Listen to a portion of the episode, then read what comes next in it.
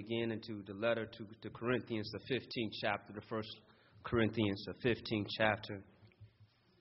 Looking at this text, as Paul writes to them, those who can stand the reading of God's word, uh,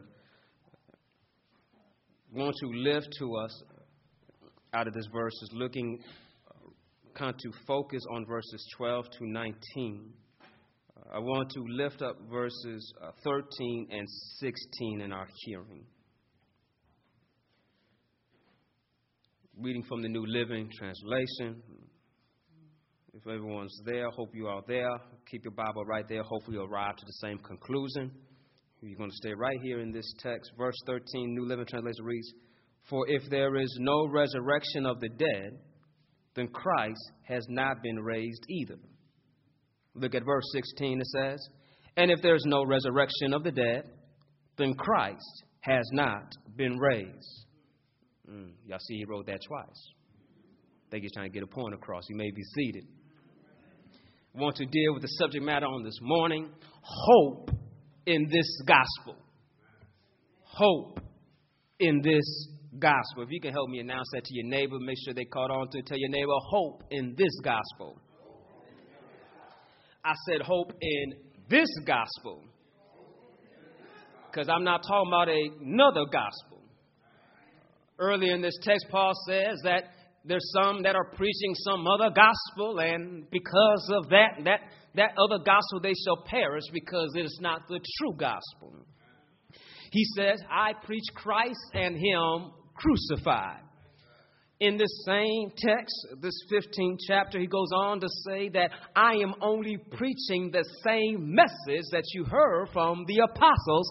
This is the same message I preach think about this that he is writing to Corinth in this first letter. Some historians and within the text, it suggests to us that he's written more letters to them than the two we have, that there might be two that are lost, which suggests to us that he has an affinity and a good relationship with them. And so, therefore, he's speaking from a personal experience of him preaching and teaching with them. And he says, I preach this gospel earlier in the 15th chapter, he says in the first verse, Let me now remind you, dear brothers and sisters, of the good news I preached to you before. You welcomed it then, and you still stand firm in it. It is the good news that saves you if you continue to believe the message I told you, unless, of course, you believe something that was never true in the first place. To preach this gospel is to preach hope of our salvation. But what is the gospel? Paul, in this section of his letter to, to Corinth, is explaining to them this gospel message just as it was preached before him. He says, I want to remind you. I see that, right? You know, you remind somebody of something that was done before.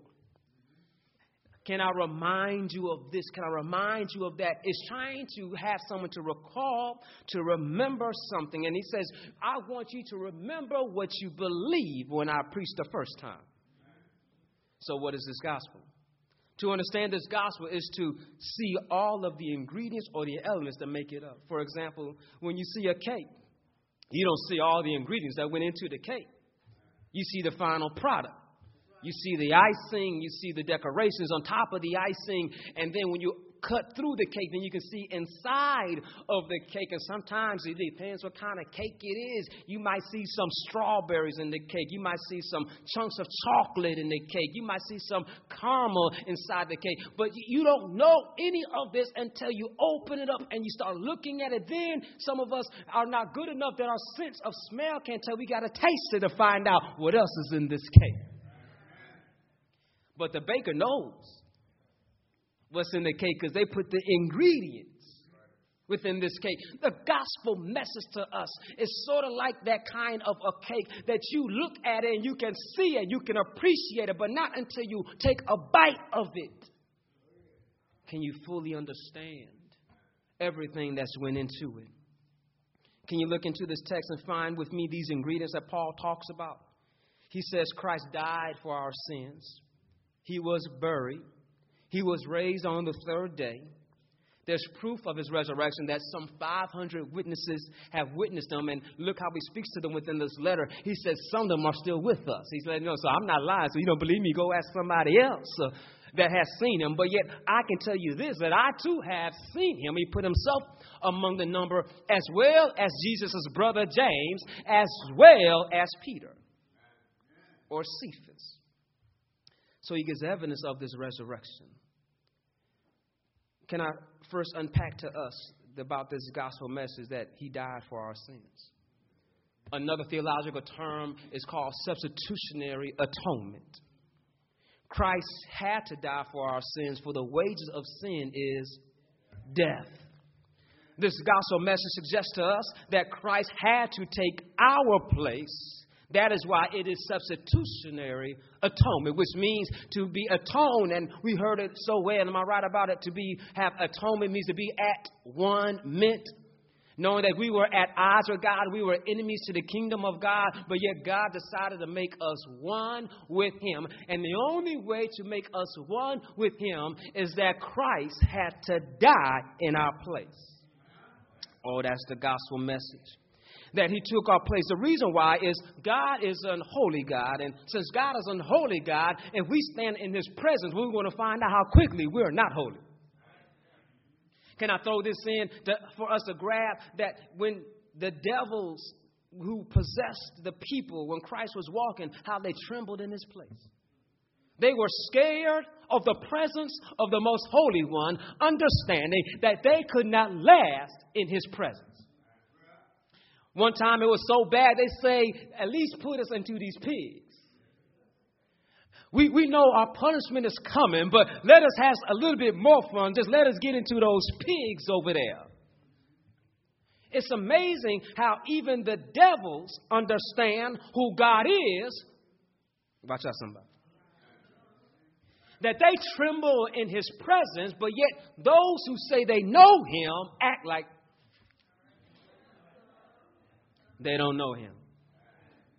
The gospel message tells us that our God is a holy God and we are sin and we are messed up and we can't stand in His presence. We need to be redeemed. We need to be set free. And the only way this was done by our Lord and Savior taking our place on the cross. Do you understand how messed up sin really is?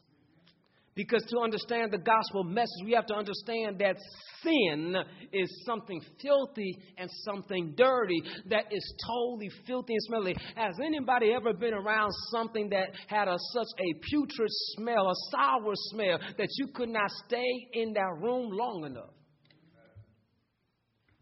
And, and, and, and if you were in that room and somebody came behind you, did you not watch to see their face?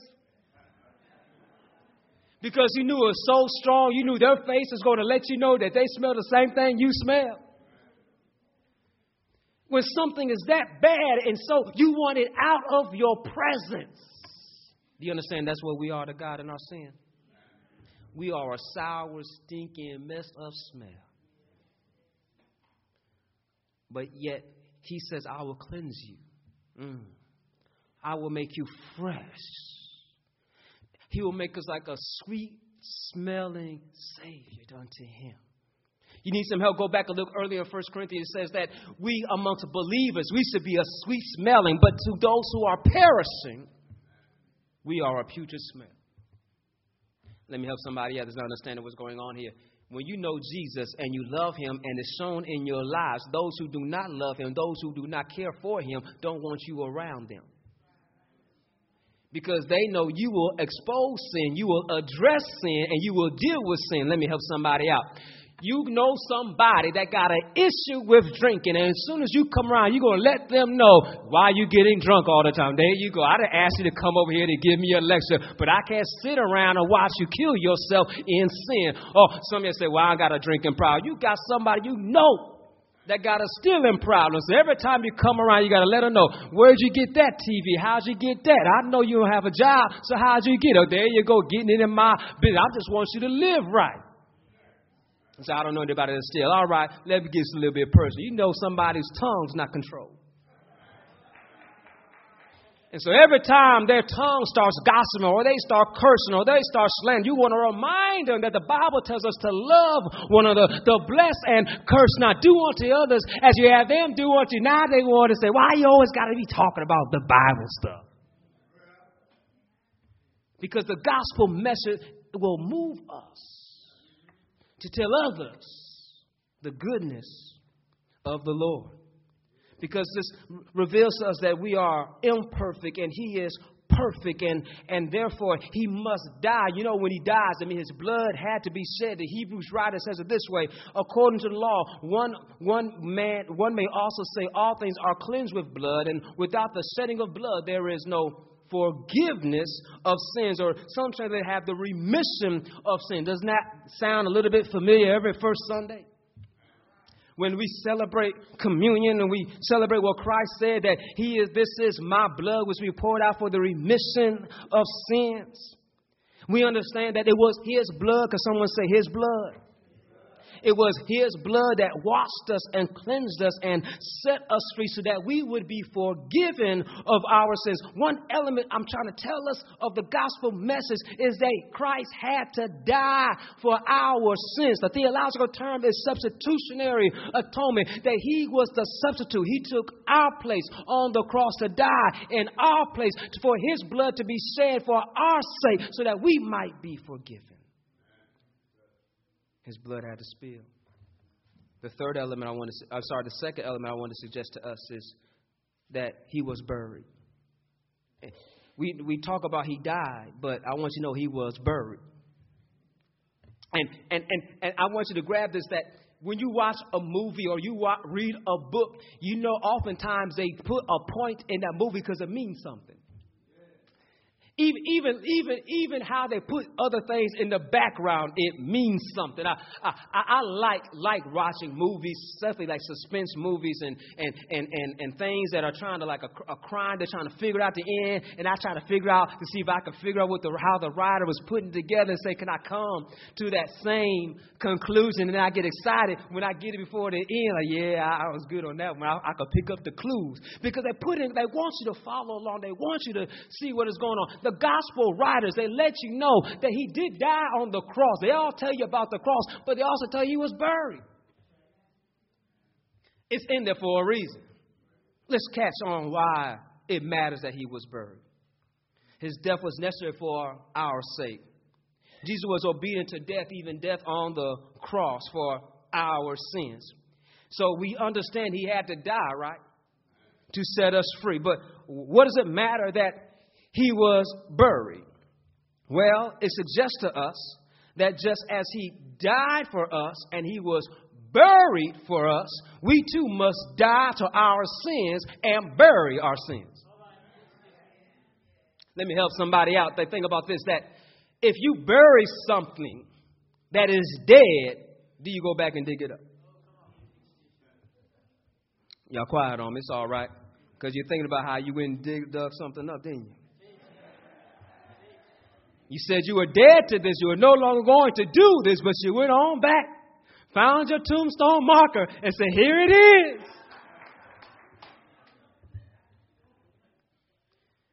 But you understand that if it's buried, it means that we should forget it. We should let it go. Tell your neighbor, let it go because we have been forgiven. And, and one definition of a literal translation to be forgive is to release or to let go. What I want us to understand if God has already released us of our sin and our punishment, why are you still holding on?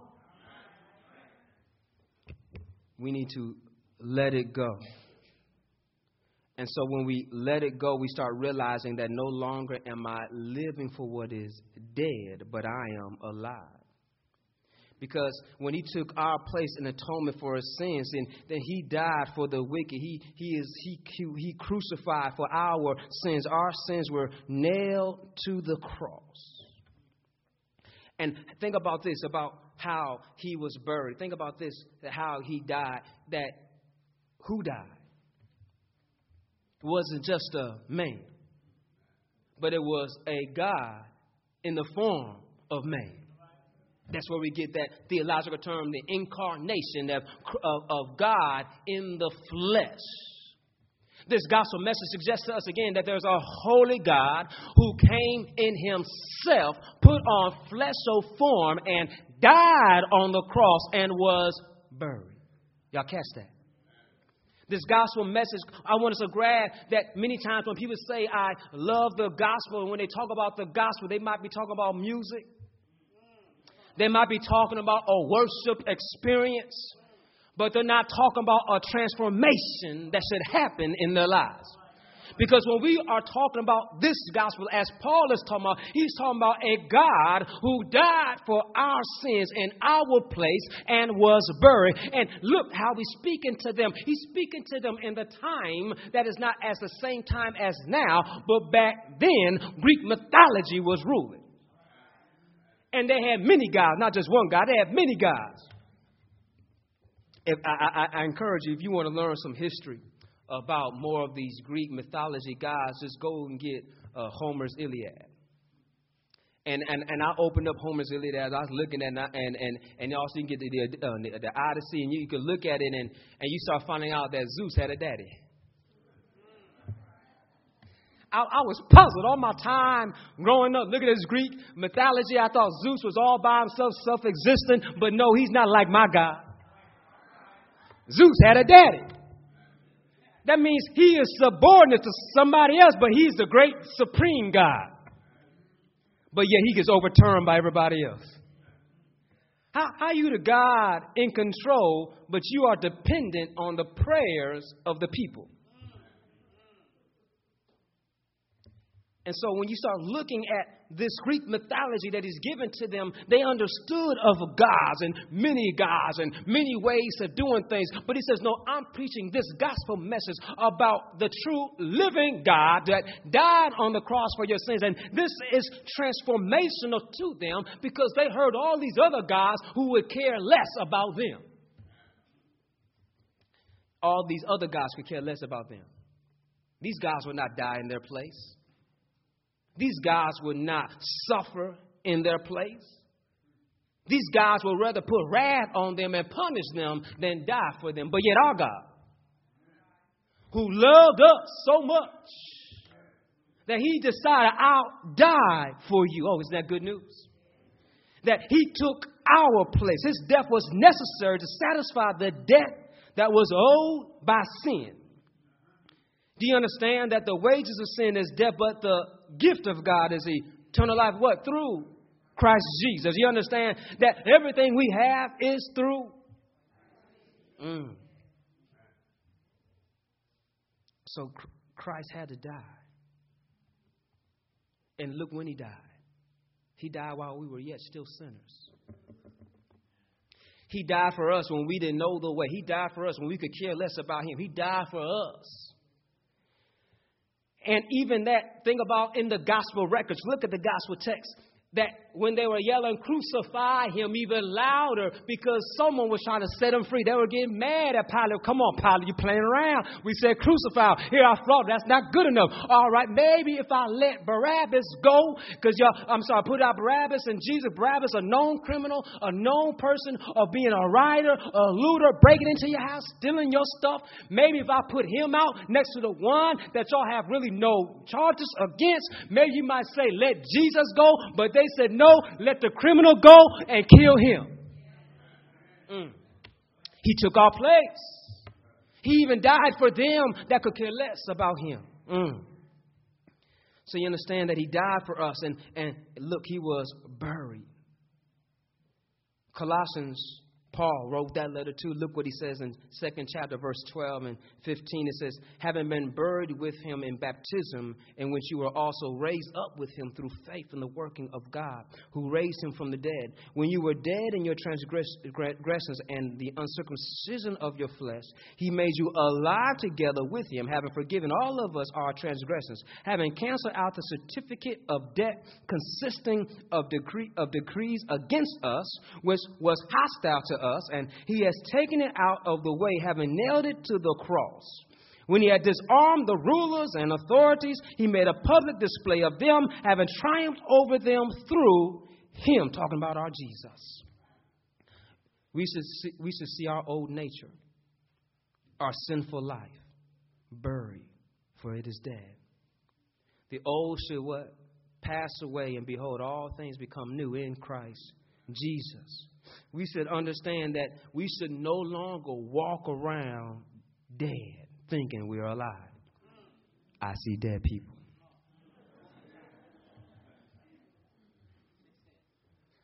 Think about how we are walking around thinking we're alive, but we're really dead.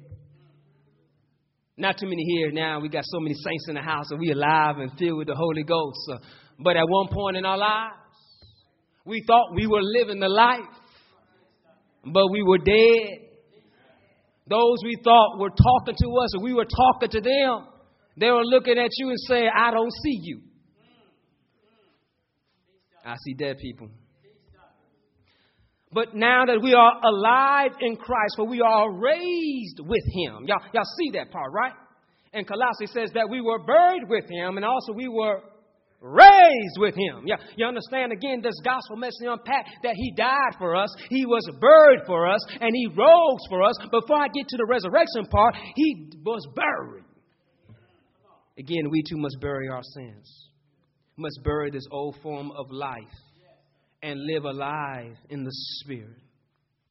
So, this, this part of this, do you understand that our sins were nailed to the cross?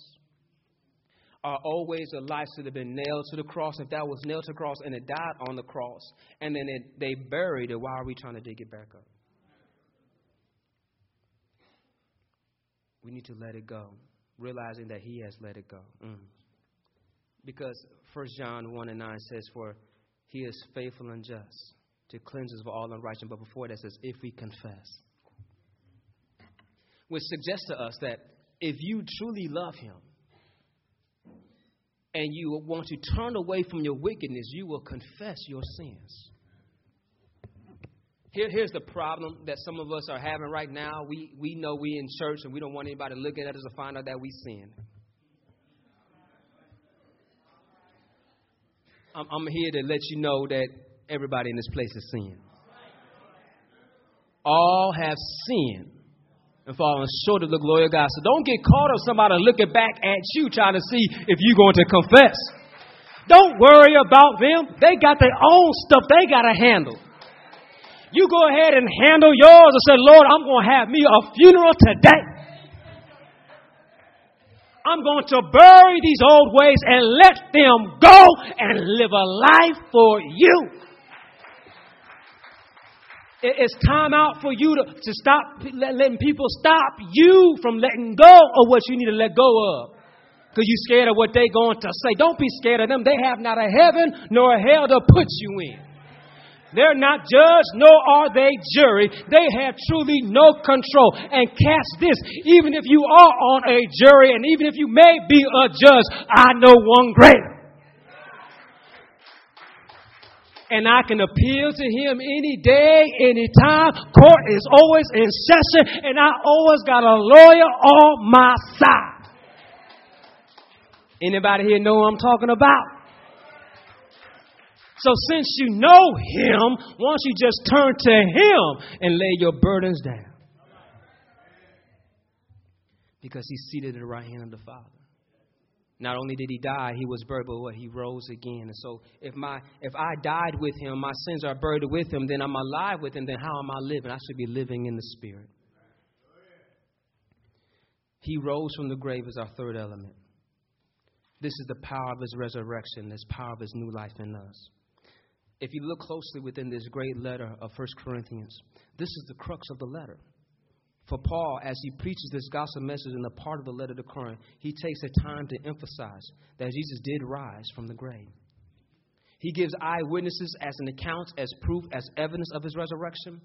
He includes himself 500 other believers as well as Peter and his brother James. Proof we have now of the resurrection of our Lord and Savior Jesus Christ is our Bible, which gives the same account of these eyewitnesses that we can now rely upon, and so no, we can rely, rely on the evidence of him being alive in our lives. This part of Paul mentions about himself as a witness is to show his humility and his call of him because some suggested that maybe he, Paul is not who he says he is.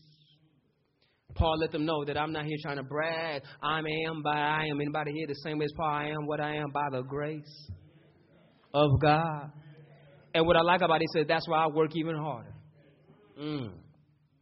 Sometimes we, we need to understand by the grace we have been saved, so because of his grace, we need to work a little bit harder. Some, some have decided to give their life to Christ just to skate. You know what it means to skate, right? Just to get by, just to coast. Some people just got saved trying to lock themselves up in the room say, Let me die today. Because I know if I have to choose, prove tomorrow, I might not live for him. But today I decide I'm going to. But do you understand what Christ told us that every day? You got to choose to follow after me. You must deny yourself, pick up your cross, and what? Follow after me. And you know where he was going to. He was going to the cross. And so we see the symbolism here that if he went to the cross, I too must go to the cross. And, and if he died, I too must die to this world. And if he was buried, I too must bury my sins. And if he got up, I son of know I too can get up to live again. So that's why Paul takes time to mention about the power of his resurrection. He is not trying to dis, dis, discredit himself, but give credit to God in this great ministry that he's doing. And says, he says this to them. Look closely here to the crux of this text, verses 12 to 19. He says, But tell me this since we preach that Christ rose from the dead, why are some of you saying there will be no resurrection of the dead?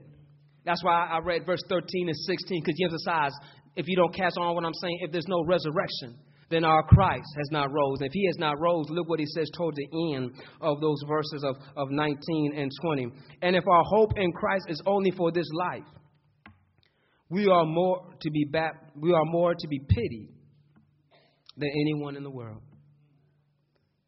And that's something. Look at verse 18 says, In that case, all who have died believing in Christ are lost. Then he goes back a little bit further says, My preaching is in vain, my your faith is in vain. It would be, it would be messed up if all that we believe was not true. It would be messed up that if this world was all that there was, then the rappers would have it right. Telling you YOLO, you only live once. Because then they'll let you know that it's okay for you to steal, rob, and get what you want. Why? Because you're only going to live once. So you might as well get it now because you can't get it later. But yet, when we look at this text, it suggests to us that if this was true, then look what Paul is saying. Why would I go through heartaches, trials, and tribulations, put my life in danger if this was a lie? He points out to them that this is not a lie, that Christ did rise, because how do I know? I saw him for myself. And says, if you don't want to believe me, will you believe Peter? Don't say you, you know he was with the twelve. He was selected and been with them. He saw him too. Oh, but if you don't want to believe him, there's 500 other brothers. When he says brethren, he means those who believe in the same gospel faith, who've seen my Lord and Savior Jesus Christ. You can go check with one of them because some of them, he says, some of them are still with us. We suggest to us as readers of this letter that they know who he's talking about. And so, if he knows and they know who he's talking about, then they know what he knows that what he's preaching is true. And since what he's preaching is true, it's not in vain. It's not an empty faith, but it is a hope of everlasting salvation. Because he says, if Christ did not rise, look what happened. He says, then we are still lost in our sins. I don't know about you, but just think about how, if you were still lost in your sin, how would you feel today? If you knew that there was no hope and you were doomed to die and there was nothing more to life, wouldn't you feel disappointed to think that after all of this, this is what it is? That there is no hope, that there is no life, that there's nothing but void and emptiness. But Paul points out to them that look how he, he gets excited. He says, But Christ did rise. you see that in verse 20? But in fact, Christ has been raised from the dead. He is the first of the great harvest, or the first fruits of all who have died. For we too must see the same symbolism and symbolicness that if Christ was died and he was buried and he rose again, we too arise with him to be alive with him. And understanding what why this gospel message has to be preached, because you understand death means to be absence of God. I understand how the biological sense of death means absence of life, but you'll know absence of life truly is absence of Christ. Because Jesus says, I am the way, the truth, and the life. He says, I am the living bread. He says that I am the life and the resurrection. If you're not catching on what's pointing out, Jesus points out that everything involving him involves life. And when he speaks of life, he speaks of something that does not end. Death has an end. Life Mm, mm, mm, mm, mm, mm.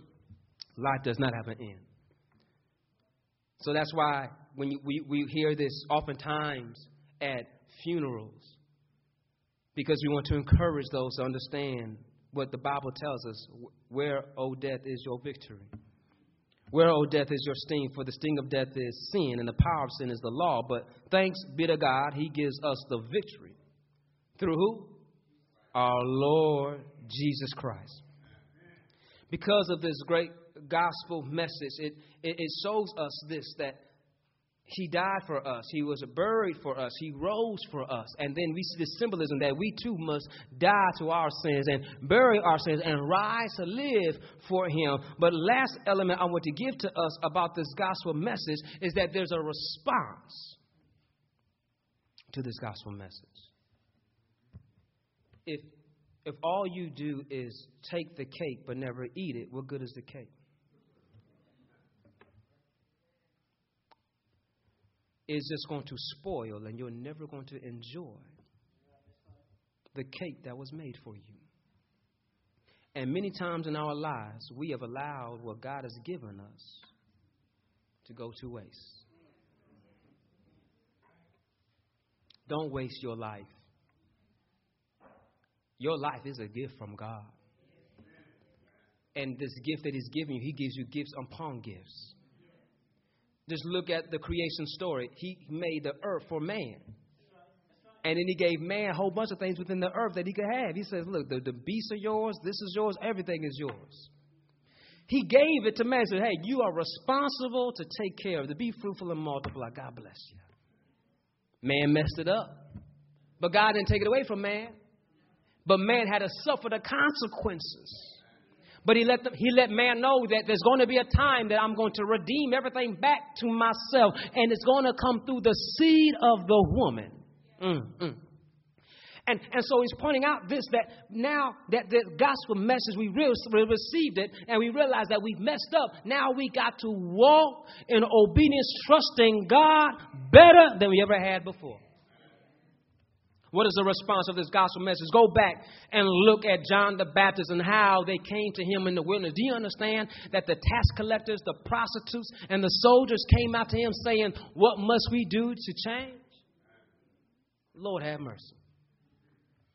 They came out realizing that the life was in error. They were living in sin and they acknowledged they sin. That's why some of us need to get off our high and mighty horse and start realizing that we're not doing as well as we think we are and start saying, What must I do to change?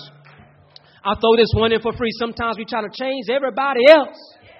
But we need to say, Lord, I need a change. And, and when I realize I need a change, our perspective change, and we find out everybody's not as bad as we thought they were. It was just us.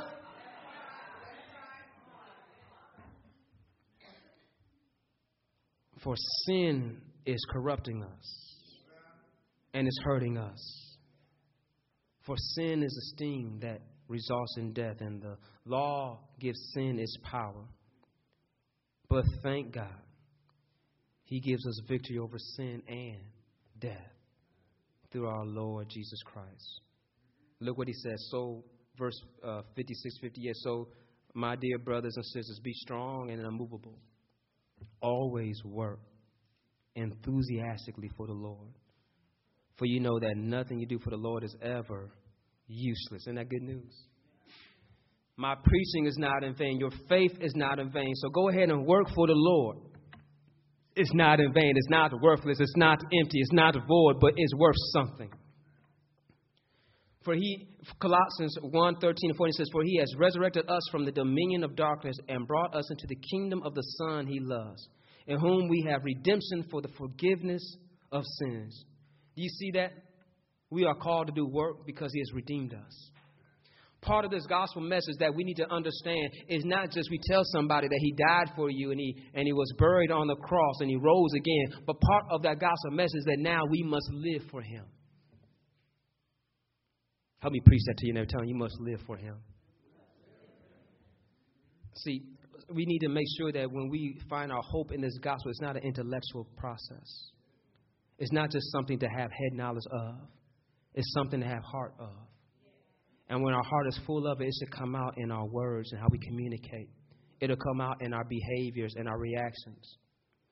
It's, it's think about how your body is trained to do certain things.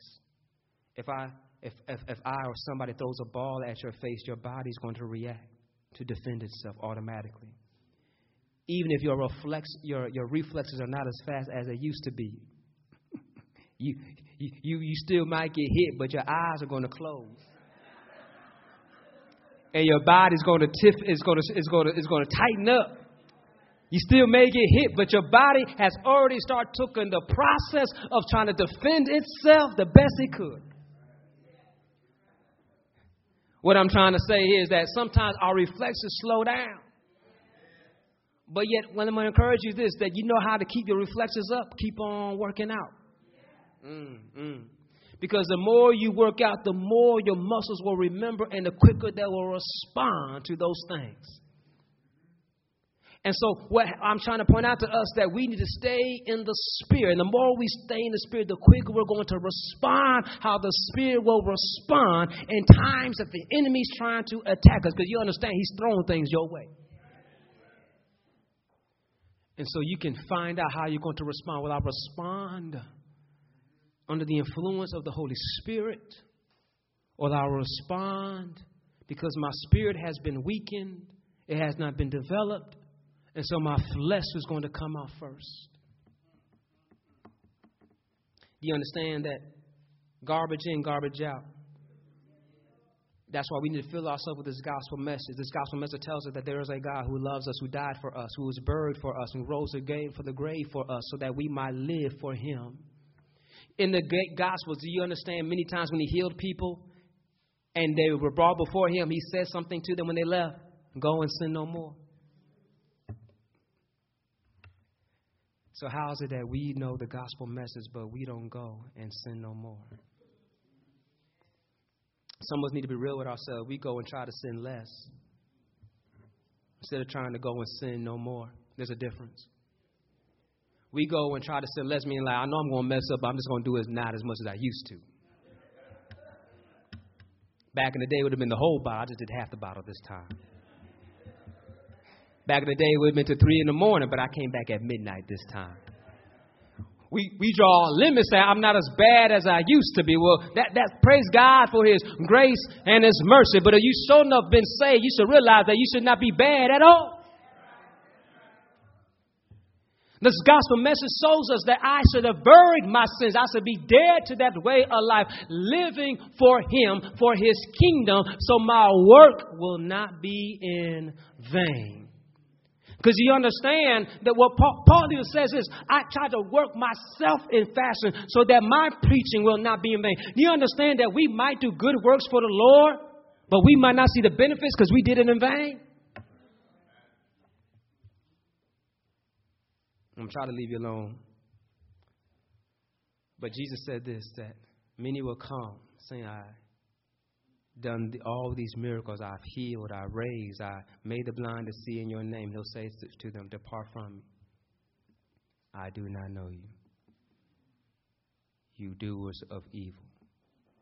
And, and think about it. They said they, they did all these things in his name. But he's going to say, I do not know you. This reminds me of what he says to, to many of the, the Pharisees. They say, You honor me with your lips, but your heart is far from me. What I want to encourage us in this gospel message that we can't just speak the gospel message and not have it in our heart. This hope of this gospel message that there is a Lord who died for us in our place, who was buried in our place, but he rose again. And when he rose, he rose so that we might rise again. Because there's something more than this life. You understand what I said to us? His resurrection, and when he speaks life, he means life for eternity. Do you understand life for eternity means to be in life with him and life forever in his presence? If you need assistance, look in beginning of Genesis when God opened up this world to us and showed us in this Bible how He created the, the heavens and the earth so that He could be with man and man could be with Him. But what stopped from man being with Him? Sin. And so God says, I have to remove sin. I have to remove this, this curse. I have to remove this pain and suffering from us. And because of sin, what else entered us? Death. And because sin and death has entered in, that has brought separation from us and God. And God says, the only way I can fix it, if I step in, and He came in and stepped in fleshly form, died on the cross for our sins, and He was buried in a grave. But three days later, He did rise with all power in His hand, and is high and exalted, seated at the right hand of the Father. The Hebrews right said He's interceding on our behalf. The great high priest that knows what we're going through, knows our pains, knows our troubles, knows our trials, knows our issues, and so enough is willing to hear everything we have to say. All we got to do is just call on the name of Jesus, and you shall be saved. It's amazing how the mountains will tremble and the waters will move, but our God will keep us in the midst of it all. Why? Because that's the gospel message that he wants to have life and have life what? More abundantly means what? That there's more than a billion dollars. There's more than a big house. There's more than a fancy car. But there's a kingdom that's going to come that has no end. Oh, glory be to God. The gospel message is that my life is worth more than this world.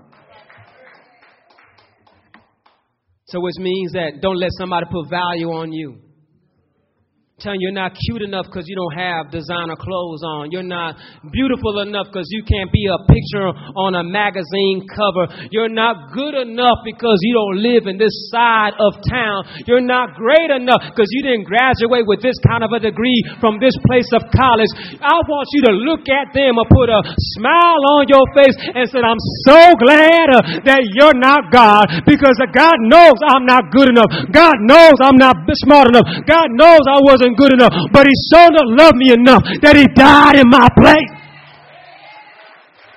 And look here, he don't talk me down. He built me up so I can be with him. Do you see the gospel message? How he loves us so much. He doesn't push us down. He says, I'll bring you up to my level. So just wait till the skies break and that trumpet sounds. And one day we'll be changed in the twinkling of an eye to be like him. But while we wait, there's some work to be done. Is our living in vain? It sure is not. Because he is alive. He's alive in us. He's alive for real. And we know he's real. And we need to tell this gospel message because there's some people down with heads bowed down and hearts broken, thinking that this is all my life. When they lost their loved one, they lost their job, they lost their house, they lost their car, whatever calamity came upon them, they put so much value, so much in that, and it is dead and it is gone and it's never coming back. That's when you can let them know that everything in this world is going to die, but Christ has promised us that we might have life, for He is the life and the resurrection. So He says, Those who believe in Him, though they may die, yet they shall live. So let them know. You can say goodbye to that house because in my father's house. It's room in many mansions. Anybody here glad that you don't have to pack anything up to go to his kingdom because he's preparing a place for you? Mm. Mm. I'm going to leave you alone by this door this morning for free. Just think about it. Let's think about it. How when you want to board an airplane to go to your favorite destination, you you gotta try to find a certain kind of air, uh, uh, uh, airplane carrier that won't charge you for your luggage. And as you're trying to negotiate if you want to pay for extra luggage because you know you want to bring some stuff back, you want to make sure you have enough room so you can bring it back. But I'm going to let you understand that our God got a destination for us. And you don't need to check any luggage. You don't need to worry about bringing anything back because everything he's got is yours over there in his kingdom. So just tell your neighbor, just hold on. Just wait just a little while longer. But show enough, good day, may the Lord bless you real good. But on your way home, you ought to tell somebody that the gospel message is real. And my Lord is real. And he's got a place for me over there in glory. So I don't live for, I don't live for this world, but I live for him but I live for him. Let's turn to him in prayer. Lord, we come. Thank you, God, for this gospel. Thank you, Lord, for saving us. Thank you, Lord, for rescuing us. Thank you, Lord, for being our hope, being our joy, being our peace being our comfort. Thank you, Lord, for in times of darkness, in times of depression, in times of hurt and anguish, your word brought us through.